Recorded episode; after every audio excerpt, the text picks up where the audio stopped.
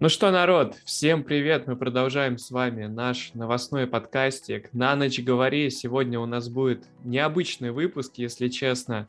Идея сама родилась как-то вот так родилась, не знаю как. Вот, но с нами сегодня автор телеграм-канала Илья Коваль, правильно я все говорю? Да.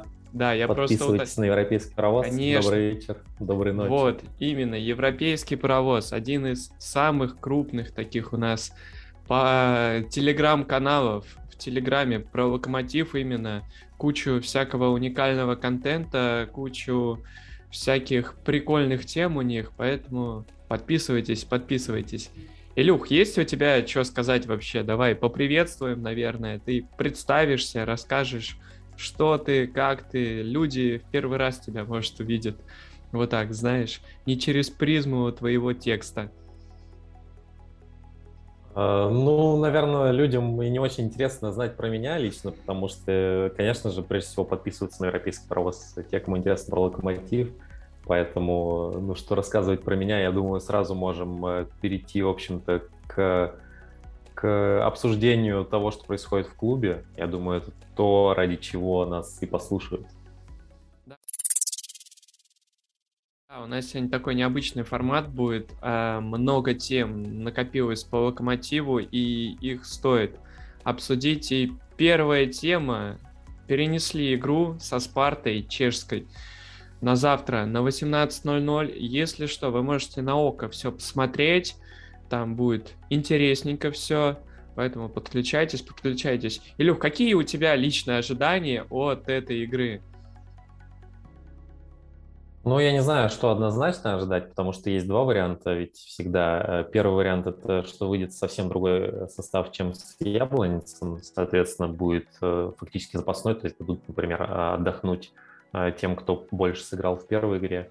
И в таком случае это, конечно, менее интересно, да. Если же будет больше основа, то, конечно, интересно наблюдать за тем, как будут взаимодействовать форварды наши новые, потому что абсолютно новая пара форвардов, и как вот именно будет строиться не просто их игра, а именно взаимодействие. Хотя мы, конечно, тоже понимаем, что это все такое дело нескольких дней, да, за это время не наигрывается стопроцентное взаимопонимание.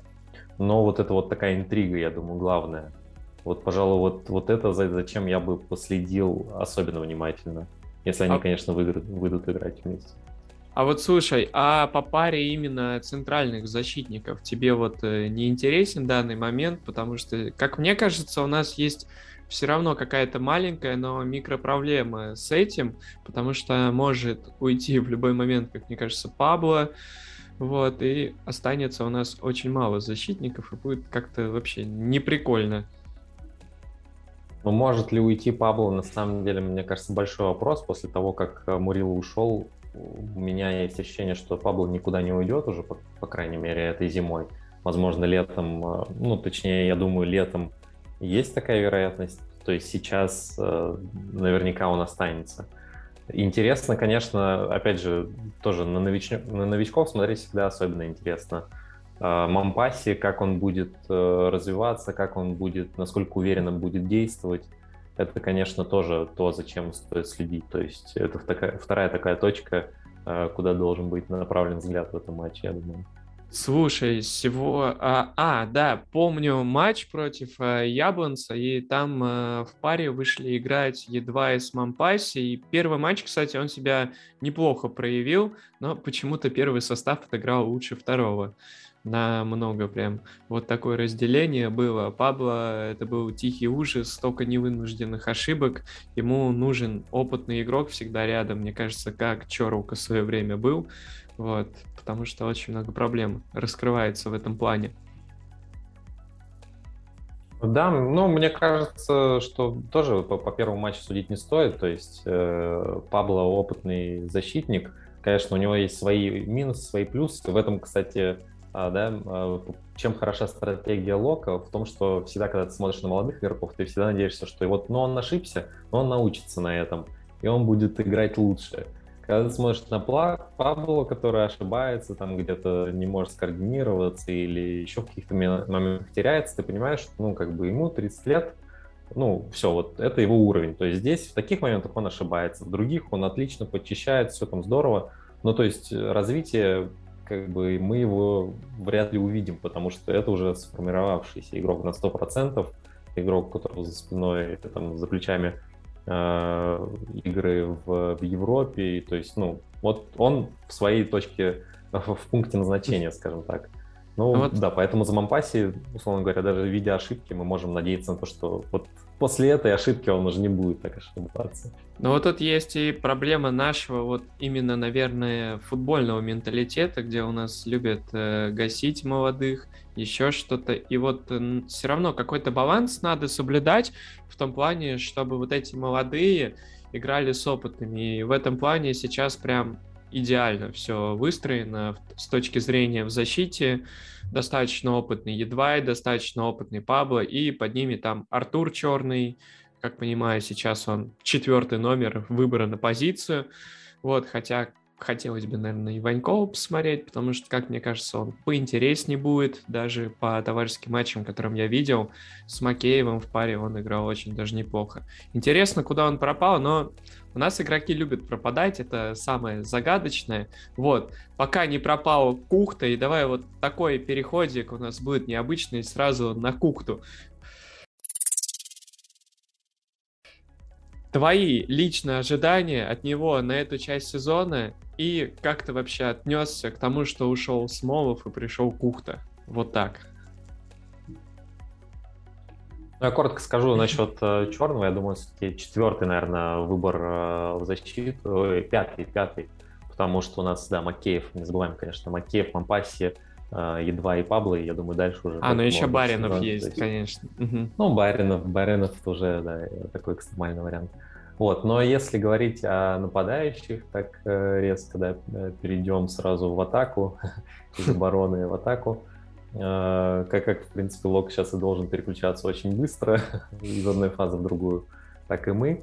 У меня, в общем-то, довольно позитивное ожидание от Кухты. Я думаю, что те, кто читает мой телеграм-канал, могут немножко удивиться, потому что, ну, может создаться впечатление, что вот, блин, ну, там, Кухта, вот, Изидор, ну, такие, типа, не самые первые выборы, на самом деле, были, в том числе в шорт-листе Лока, но...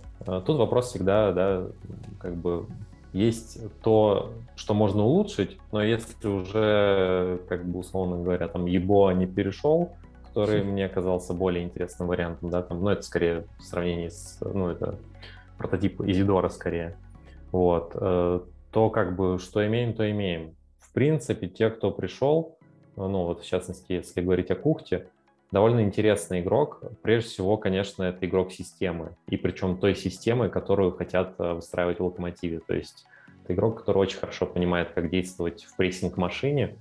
Вопрос только в том, что, конечно, теперь эту прессинг-машину надо создать, потому что, ну, хотя тоже вот, если говорить о том, что Кухта приходит на замену Смолову, это очень важный момент, потому что Смолов как раз игрок, который никогда не играл в такой прессинг-системе и который, ну, в этом терялся. То есть, в общем-то, я думаю, зрительно одно из слабых качеств Смолова – это что он не добегает, что он останавливается, то есть мяч потерян, и он что-то там машет руками. Можно часто увидеть по телекартинке, где он стоит, просто что-то там кому-то высказывает.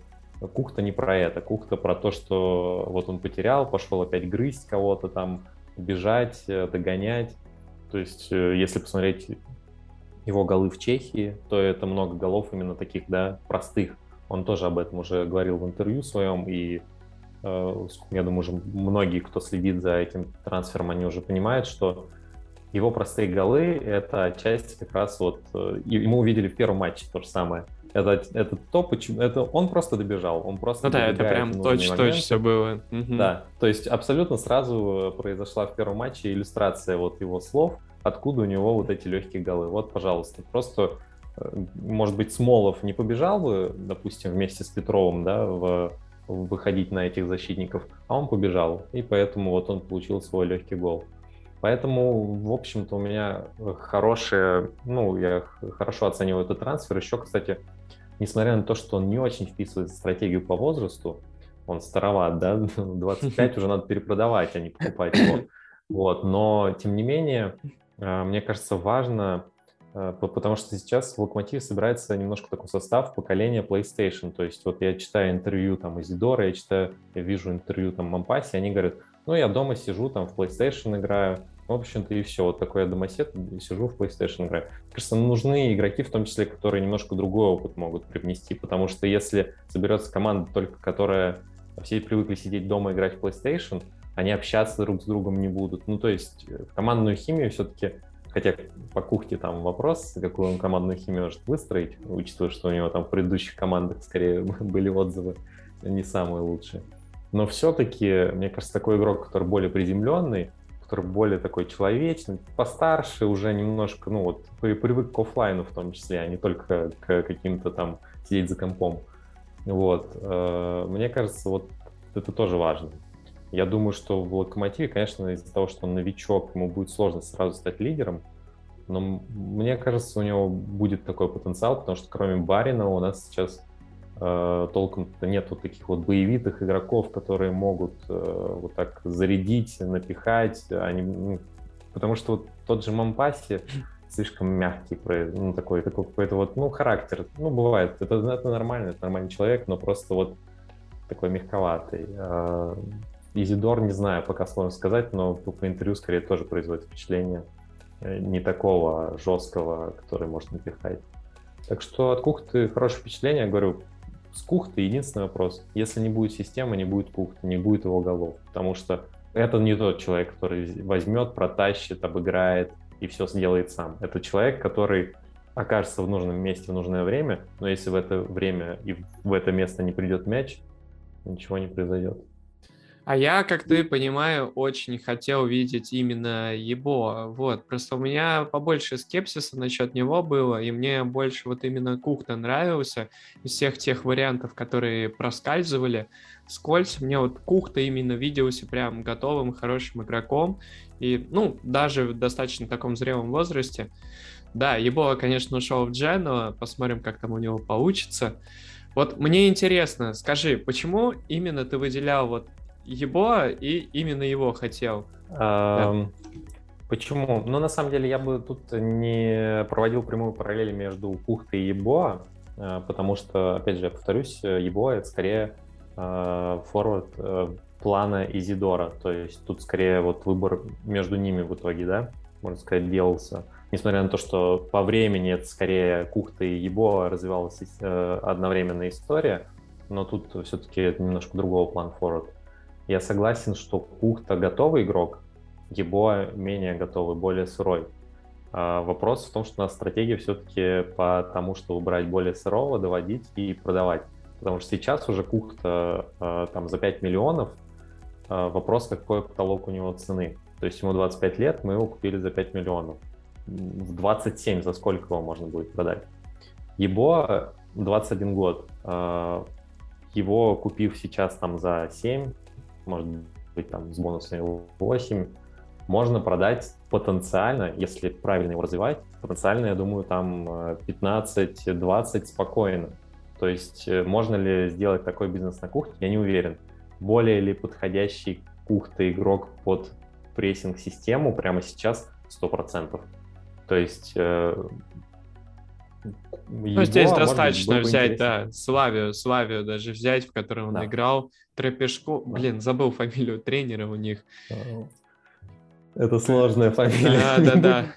Да, это вот тренер, которого я очень, в Локомотив до сих пор хочу, и, может быть, когда-нибудь окажется там, может быть, летом как-то Кухта его там с яичками вместе с курицами перевезет по-тихому, было бы прикольно.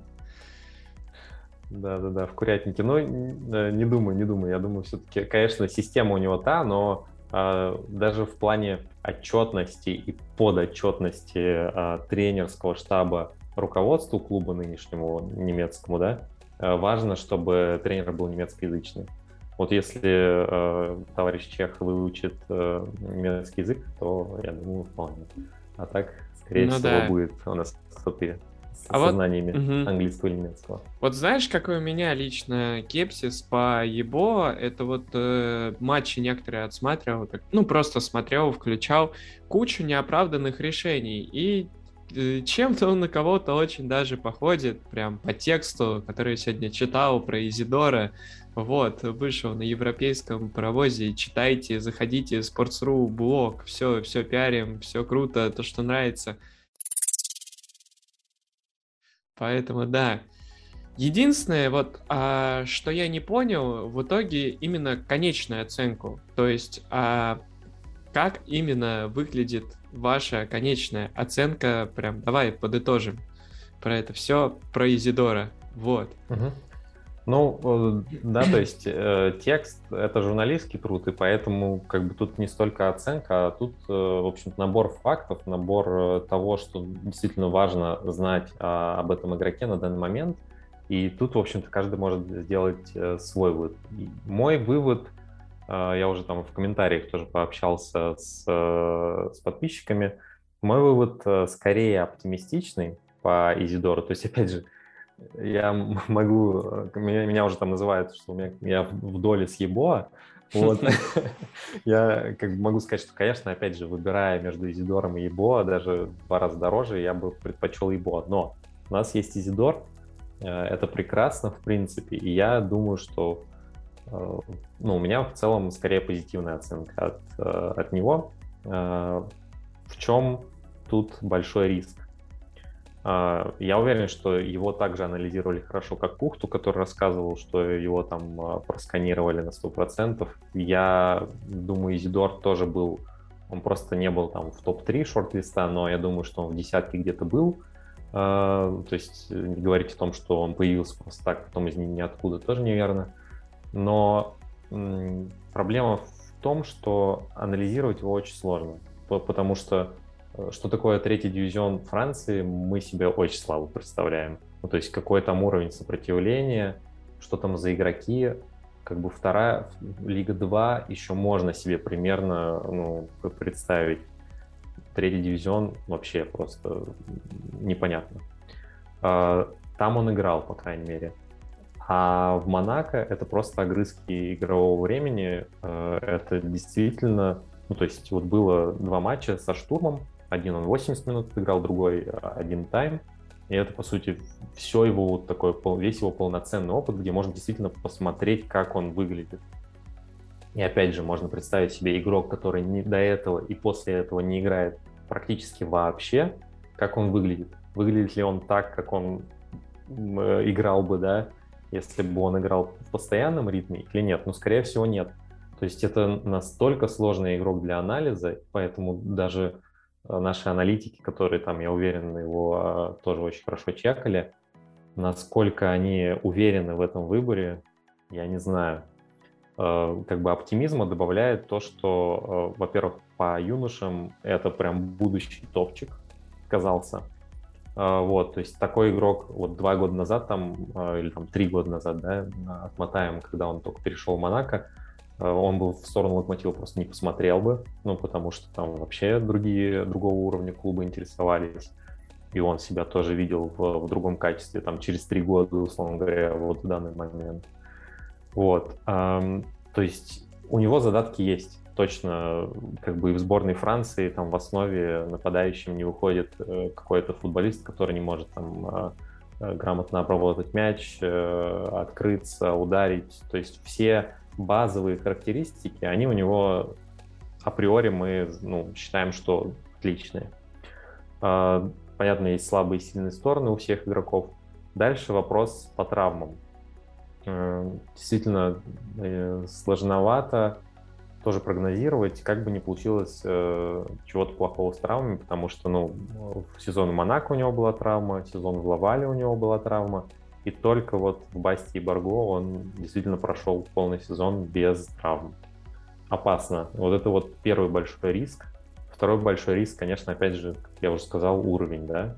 Вот уровень РПЛ для него это будет изи, да, как его фамилия, или это будет для него, ну, принципиально новый шаг. Вот здесь пока сложно сказать. То есть, ну да, изи, Дора — это как дверь, как новая дверь, открытая для него, мы поняли. Да-да, поиграем, пожонглируем словами. Да. Вот, то есть, опять же, говоря о Йебоа, да, если там все-таки мы хотим сравнить У него тоже там были сложности в своей карьере, он там и в Вестхэме как бы пробовал закрепиться, ничего не получилось. То есть, как бы это тоже надо сказать, что игрок, который... Он как раз скорее не считался будущим топчиком в 18 лет, но сейчас начал набирать. И тут просто такая шкала, которая на подъем идет. Да? А Изидор — это такая линия, которая, казалось, сейчас выстрелит вверх, а потом вдруг резко полетела, прям полетела вниз. И вот сейчас вроде бы как она в третьем дивизионе Франции, опять же, что такое третий дивизион Франции, она, по крайней мере, остановилась или перестала лететь вниз, а вот что будет в Локо, я говорю, у меня скорее положительные ожидания, может быть, я просто такой человек, я сам по себе всегда, все-таки надеюсь на лучшее, и зачем иначе мы смотрим Локомотив, зачем мы включаем матч, если мы... Я даже во время серии поражений ждал, что вот в этом-то матче они не проиграют. Я вот вчера на чемпионате читал текст у Миши Гончарова, тоже про Изидора, кстати. И мне как-то, не очень понравилось, потому что куча какого-то скепсиса непонятного, да, он там выделил какие-то важные качества у него, скорость, разноплановость ударов и антропометрию, это все и так понятно. Но мне понравился комментарий, слушай, там вот шикарный комментарий был. Просто мы раньше Портнягина за 3 миллиона покупали. Мне кажется, вот этот аргумент уже может все прекрасно взять и отбить. Вот. Думаю, на такой ноте можно перейти к следующей теме. Это к лечению Лёши Миранчука, который сейчас полетит с Марбельи в Германию на обследование. Кстати, я вообще не в курсе, что у него там за травма какая была. Вот. Если ты знаешь, буду рад, если объяснишь. Я объясню. Информация была уже несколько месяцев назад, так что, в общем-то, надеемся, что она проходит. Все было сложно, точно. А у тебя лично позитивные ожидания от возвращения Миранчука? И видишь ли ты, может ли он... раскрыться снова, как он в прошлой части там осенью выдал такой отрезочек хороший, а дальше потух из-за травмы. Угу. Опять же, я думаю, что сейчас будет шанс Миранчука закрепиться, по крайней мере, я не думаю, что надолго закрепиться, потому что если он хорошо заиграет, то он будет сразу на продажу, но, по крайней мере, показать себя в этом новом Локо, обновленном. И я думаю, что это на самом деле очень нужно команде, потому что я смотрел, что делал Гизе в Хофенхайме, и там очень важная была роль, в частности, Фермина, да, и это реально был системообразующий игрок. И, в принципе, у Миранчука есть некоторые качества, понятно, что это далеко не Фермина, потому что, ни одного уровня там Бобби нет в РПЛ, но это игрок, который по некоторым характеристикам мог бы его заменить, да, там последний пас, то есть видение поля, это все у него есть. Дальше вопрос всегда у меня к Миранчуку по тому, как он отрабатывает, прессинг, и не отрабатывает. И верховые единоборства. Если Лёша Миранчук в этом смысле в какой-то момент начал резко прогрессировать на разговорах о том, что Миранчукам не хватает физики и так далее, он начал прям стараться бороться, и за счет этого, по сути, тоже уехал в Атланту, уже как у него получается, другой вопрос, то у Антона Миранчука я как-то не вижу этого прогресса, Федя Смолов только в полузащите, по тому, как он останавливается после потери, как он начинает кому-то что-то показывать, то есть не задача игрока, когда он потерял мяч, показывать, его задача переключиться и начинать отрабатывать и забирать мяч. Но я говорю, если он будет здоров, я думаю, для него важно себя показать и поехать в какую-никакую Европу по-хорошему. Клуб будет к этому точно открыт. Я очень надеюсь, что в итоге он не пойдет в какой-нибудь «Зенит», а все-таки уедет в какой-нибудь середняк, не знаю, из Испании. Ну, слушай, даже если Миранчук поправится, наберет форму и, ну, как-то не будет у него получаться в плане прессинга, то он может быть очень хорошим игроком замены, вот, который может выйти и под какого-нибудь такого соперника уже слабенького, например, взять и показывать свой креатив. Такой внесистемный игрок. Вот. Да, но боюсь, тогда вот именно в Европу ему путь будет закрыт, скорее только Зенит может купить или кто-то в РПЛ. Не, ну если за хорошие деньги, все-таки, в принципе... надеюсь, это... Да, но тем не менее, это будет не очень приятно. Ну, смотреть там на Миранчука в Зените будет не очень приятно. Да, я вот задумывался, где бы Лёша бы мог заиграть. Вот Лёша Миранчук, это вот прям для Испании, а топовый клуб прям для него бы, мне кажется, какая-нибудь Севилья бы могла прям очень хорошо подойти. Ну, даже Бетис, вот по стилю, если так примерно взять, то Бетис прям идеально было бы. Еще одна интересная тема – это где Тина Анджорин, это где он, никто ничего не говорит. Может быть, это тот самый легионер все-таки, который на выход будет, которого мы прервем аренду и возвратим его в Челси. Где Анджорин? Ты не знаешь, Илюк, случайно? Слушай, судя по тому, что он выкладывает в Инстаграм, он в барбершопе. Ага. Вот. Конкретнее в лондонском барбершопе, очевидно. Вот. А, ну, конечно, загадка. Загадка, ну, то есть я думаю, что ответ прост. Ну, он просто восстанавливается после травмы, и на первый сбор он оказался еще не готов ехать с основной группой. Я уверен, что у него есть, как Кухте давали задания от персональных тренеров, там, Лока, так и у него есть персональный тренировочный план, где он разрабатывает там ногу травмированную и так далее. То есть я думаю, что, конечно, все нормально. Переходя к вопросу о легионерах, я думаю, что на самом деле Анджорин — это, скажем так, из тех, кто реально рассматривается на выход, он последний в очереди. То есть сначала будут пытаться пристроить несколько других, а потом уже, если уж совсем не получится, ну, то будут рассматривать и этот вариант. Потому что, ну, если хочешь, мы можем поговорить подробнее по легионерам уже. То, что да, можем без проблем, сказать, по Тина сказать особо нечего, ну, как бы тут сложно что-то добавить. Вот, а по легионерам, на самом деле, если посмотреть на ростер Локомотива, то там не так-то и много вариантов, кого могут, с кем можно распрощаться, потому что большинство легионеров пришли только летом или зимой. И, соответственно, ну, это круг, на самом деле, ограничен 3 людьми, не считая Тина, а именно Пабло, соответственно...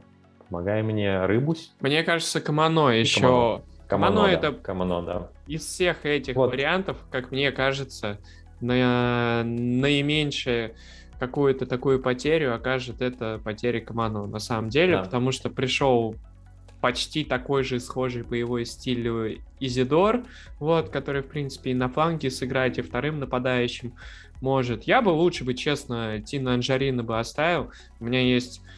ну, вот так в голове себе рисовал вот эту связочку Анджорина и Миранчука. Блин, ну, это просто можно любую там команду взломать в нападении, чисто их креативом.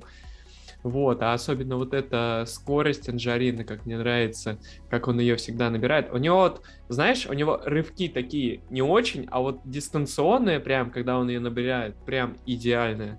Прям мне очень нравится.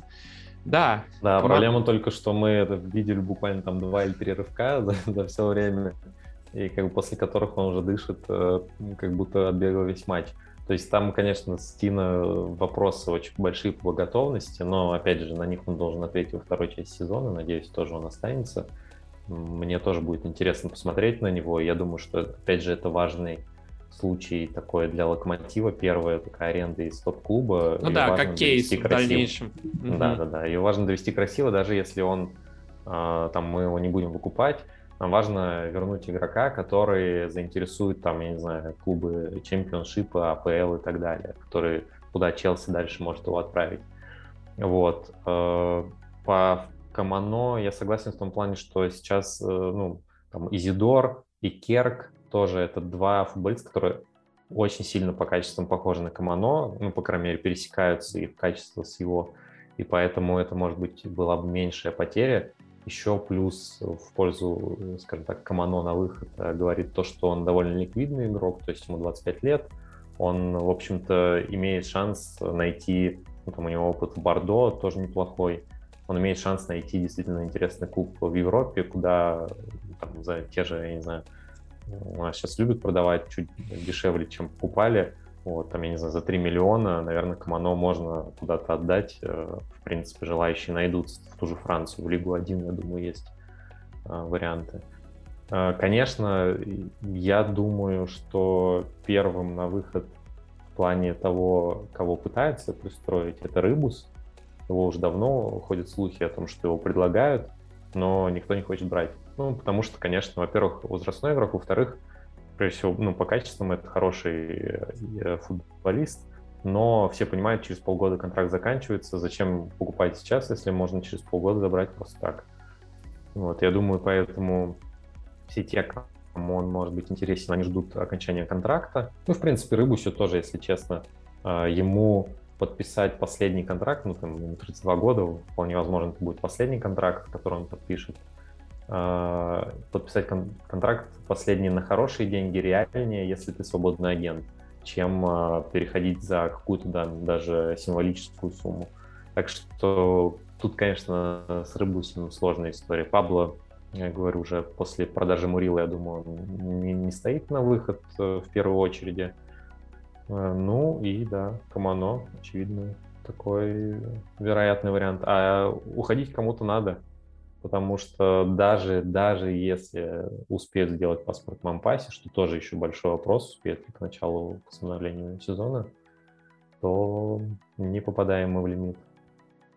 Ну да, мне кажется, что меньше всего потерь мы можем ощутить, если уйдет именно Камано, потому что если уйдет Рыбусь, то придется искать с русским паспортом нам левого защитника. Конечно, там может какой-нибудь Артур Черный сыграть с левого фланга, еще кто-то, но это все... Ну, про Горшкова, да, говорят. Да, Горшков. Да. Это самый вероятный вариант в таком случае, но опять же, это деньги, это еще деньги на трансфер. Да, лучше бы было бы, конечно, чтобы Рыбусь доиграл уже до конца сезона и летом уже смотреть там по лимиту и взять за 3 миллиона те же сильнее игрока, чем Адамов. Адамов, который перешел в «Зенит», это просто... Это просто «Зенит» включил свою рубрику. Покупаем все русское зимой и потом что-то с этим делаем. Потому что мы знаем вот эти зимние закупки «Зенита». «Зенит» любит зимой закупаться прям по полной программе. Как тебе то, что Адамов не перешел в «Локомотив», а именно в «Зенит»? Так его... Томас Иванович Цорн хотел, но все-таки как-то не добил. Тут нужно звук встроить открывающегося шампанского. Да. Я думаю, да, сегодня все болельщики Локомотива выдохнули, потому что, ну, надо сразу оговориться, Адамов неплохой игрок, тоже сложно его на 100% оценить, потому что вряд ли мы все видели игры Урала, абсолютно все, и можем на 100% сказать. Но судя по тому, что мы знаем, он очень неплохой игрок. Игроков, там, фланговых защитников с российским паспортом нормальных не так уж и много. И поэтому не сказать, что мы все были против перехода Адамова. Но мы были против перехода Адамова за 5 миллионов. Вот, потому что, ну это уже совсем. То есть я понимаю, когда мы покупаем у конкурентов из ЦСКА, там, их игроков, которых они воспитывали, покупаем за 4-5 миллионов, ну, там, Марадишвили. Конечно, отдельный вопрос, но, ну, как бы, он, по крайней мере, да, он неплохо играет. Вот. А когда мы покупаем из Урала игрока, которого Урал у Терека там утащил буквально год назад за 50 или 500 тысяч, я уже не помню, за 50, по-моему, тысяч евро. Вот. То есть и сейчас требуется нас 5 миллионов, но это к «Зениту», сори, но как бы вот там, пожалуйста, там могут выложить и действительно, может быть, не беспокоиться за то, что он будет сидеть потом под Караваевым большую часть сезона, но зато в нескольких матчах, где там Караваев получит желтый или травмируется, вот он выйдет и нормально, ну, хорошо закроет этот фланг. Для них за 5 миллионов такая опция ок. Я думаю, что для клуба, который хочет строить бизнес-проект, это вообще не ок. И поэтому в этом смысле хорошо, что Адамов поехал в «Зенит». Хотя, кстати, последние интервью говорят о том, что Локомотив там боролся до последнего и чуть ли не лучшее предложение даже делал. Это, конечно, не самая хорошая новость, а не лучшим образом характеризует наше руководство. Там уже начали поздравлять все Цорна, что он такой молодец. Но если действительно там Локомотив даже лучшие условия предлагал, ну, блин, ладно, хорошо, что так все сложилось. Цорн хитрый, блин, жук, конечно, вообще. Просто умеет он. Ну, умеет. Иначе бы человек не отказался в руководстве двух московских клубов за короткое время. Ну да. Да, бог нас уберег от Адамова. Честно, очень средний игрок. Я считаю, что мы лучше подождем смену лимита, потерпим с теми же самыми там Нинаховым, Живоглядовым. Конечно, лучше бы вместо Живоглядова был бы Сельянов, как мне кажется. Вот. И в принципе, вот так. Слушай, а как тебе вообще работа именно Цорна в зимнее трансферное окно? Мне вот лично все, в принципе, нравится, и он все мои галочки закрывает, которые были и вот и стояли перед трансферным зимним окном. Ну, я думаю, если оценивать чисто вот по именам, да, кто пришел, кто ушел, и там характеристики этих игроков, плюс-минус, да, ну, как бы, можно, ну, опять же, тут я бы не выделял отдельно Цорна, конечно, можно говорить отдельно про Цорна, но все-таки там у нас есть Корнетка, который, я думаю, тоже, ну, какие-то там ниточки дергает и стратегически подсказывает, что нужно. Плюс, что если говорить о тех игроках, кого именно мы берем, это во многом селекционный отдел, да, где тоже там люди не просто так работают. То есть там все заставить заслугу Цорна я тоже не стал бы. Но в целом то, что происходит, то, что обновилась атака, это очень важно. Я считаю, что вот огромной проблемой было... Вот Смолов, в принципе, уже сказал, да, что сменился тренерский штаб, из-за этого была проблема, потому что резкая смена стиля. Но, в принципе, на самом деле он ничего такого не открыл нам Америку. Всем это было очевидно, да, что ну, просто игроки были не готовы сходу к этим требованиям, они не очень понимали иногда, что делать. И вот, в частности, они в основном не понимали, что делать в тот момент, когда они завладели мячом. То есть вот они бегут, несутся, отбирают мяч на чужой половине, а что дальше? Кому, как разыгрывать. И в этом плане было важно обновить атаку, потому что, ну, опять же, на мой взгляд, Смолов не очень вписывался, хотя там по статистикам он улучшил свои показатели по прессингу, но как это зрительно выглядело, там, ну, просто переключение между вот фазами у него хромает, это прям на обе ноги. И вот получить форвардов, которые больше готовы к этой игре, Изидор, который, скорее всего, будет там действовать по всему фронту атаки, и открываться и получать мяч, скидывать и так далее. И Кухта, который будет как раз, там, я думаю, чаще оставаться в створе ворот, чаще быть вот тем игроком, который завершает. И то есть вот собрать эти качества в атаке очень важно было сейчас зимой. Это действительно сделано. Но, опять же, мы там не знаем, что будет по травмам, что как они раскроются, не раскроются, но вот по характеристикам кажется, что сделано очень грамотно. Опять же, там у меня есть вопросы некоторые по тому, что происходит на выход, ну, в том плане, что, мне кажется, стоило бы стараться действовать более в бизнес-модели даже на выход, потому что сейчас это больше выглядит, что мы как бы так, вот этот нам не нужен, мы, короче, сейчас его пытаемся куда-нибудь, кому-нибудь спихнуть, и неважно, что он там сейчас не лучший момент для этого, что лучше там через полгода его, допустим, заиграть и продать за большие деньги. То есть скорость перемен сейчас оценивается выше, как более высокий приоритет, чем то, сколько мы получим здесь сейчас, да, там, условно говоря, там, замурило на 500 тысяч или там на миллион больше, или на 2 миллиона больше, что типа это считается, что сейчас это не так важно, как то, что быстрее перестроить команду. Ну, Цорн нам обещал перестройку, сезон перестройки, вот, собственно, она происходит. Согласен, что в целом, если вот абстрагироваться, опять же, от цифр, она, в общем-то, вполне в рамках вектора происходит. Так что я вот как раз не из тех, кто кричит «распил». Мне кажется, что логика в действиях, несомненно, есть. Да, я тоже полностью с тобой согласен в этом плане. Просто вот смотри, мне кажется, Цорн — это такой человек, который рядом с каким-то грамотной дядькой может очень хорошо работать в рамках своих обязанностей. Как вот для меня как бы очень странные были там вещи в «Спартаке», то есть мне кажется, просто неэтично, некорректно то, что он там делал со своим агентством и так далее, это просто очень странно. То есть серьезный человек, который пришел серьезно работать в какой-то клуб большой и зарабатывать репутацию, как бы так не делать вообще не должен, совсем.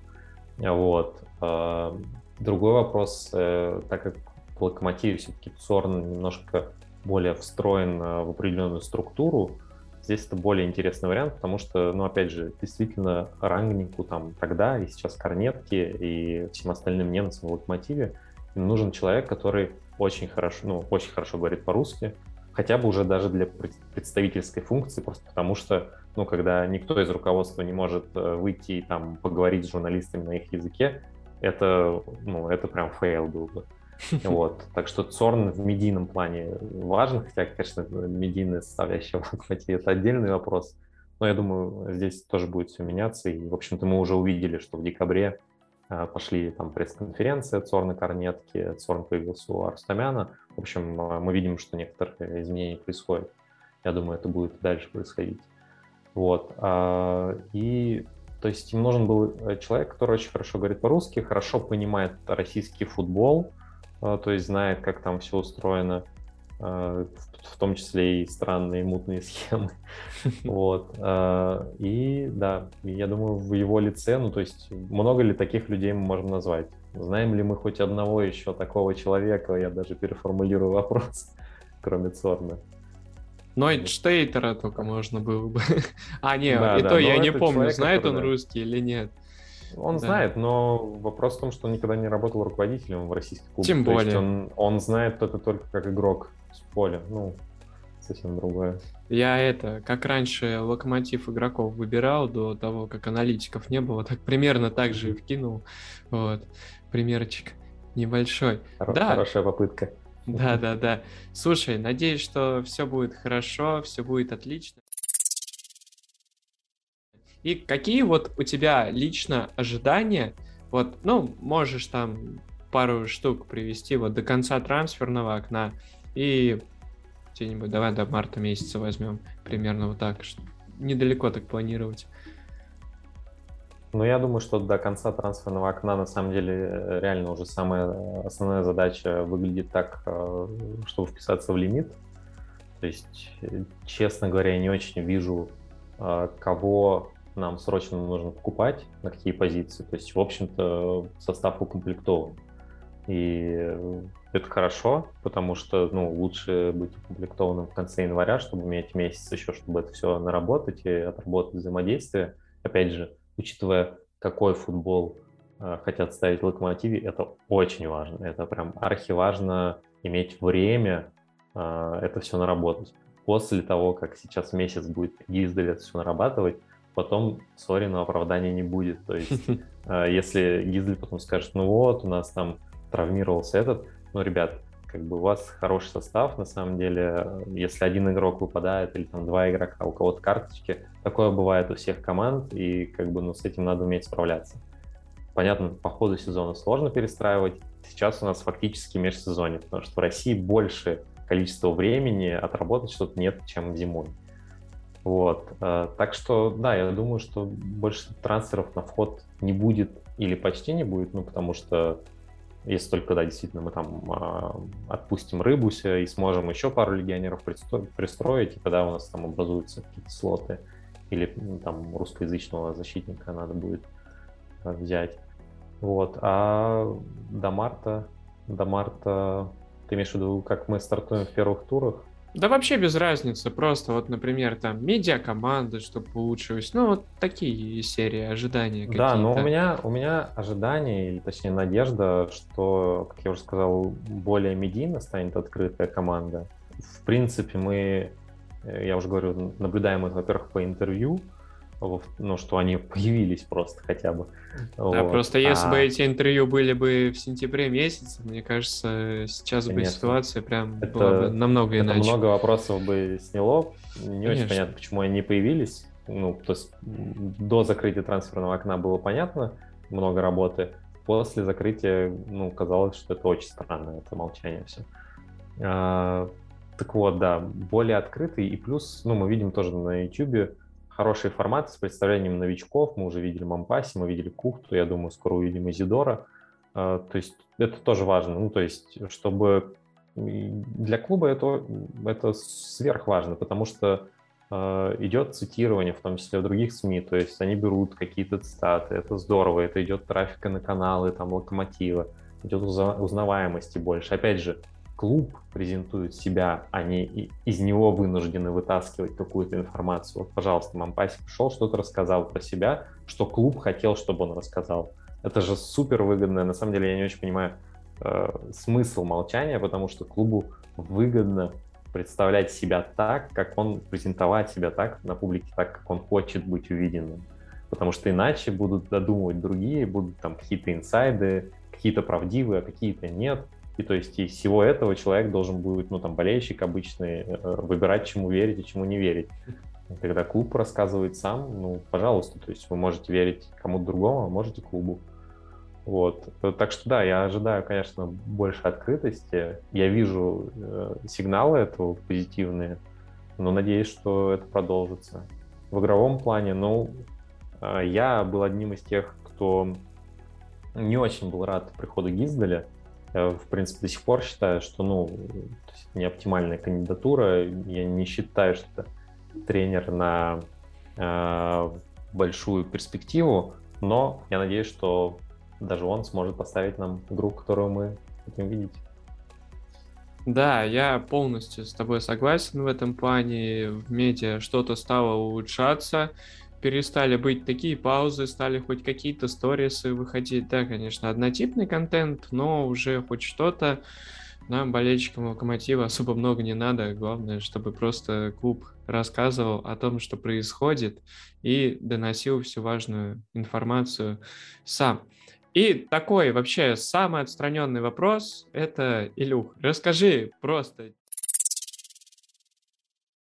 Уже без футбола, без всего. Чем ты занимаешься, откуда ты, сколько тебе лет, думаю, подписчикам было бы и твоим, и моим интересно послушать бы это. Ну, мне 31, вот, занимаюсь я журналистикой, в принципе, ну, собственно, Sports — это одна из частей моей деятельности, тоже журналистская, поэтому, в общем-то, вот и все, короткий рассказ такой. Ты, получается, работаешь на Sports.ru именно, правильно я понял, да? Да, в том числе. Ну, я как бы на фрилансе, скажем так. Ну, слушай, это круто, круто очень. Вот, спасибо тебе, что согласился на выпуск записать вместе, вот такой новый спецвыпуск. Ты первый у нас в таком формате, вот, поэтому можешь себе ачивочку такую взять и загвоздить. Вот, спасибо тебе еще раз, и давай, может быть, еще как-то у нас что-то получится так же записать в будущем. Спасибо тебе, ну и надеюсь, что слушателям понравится.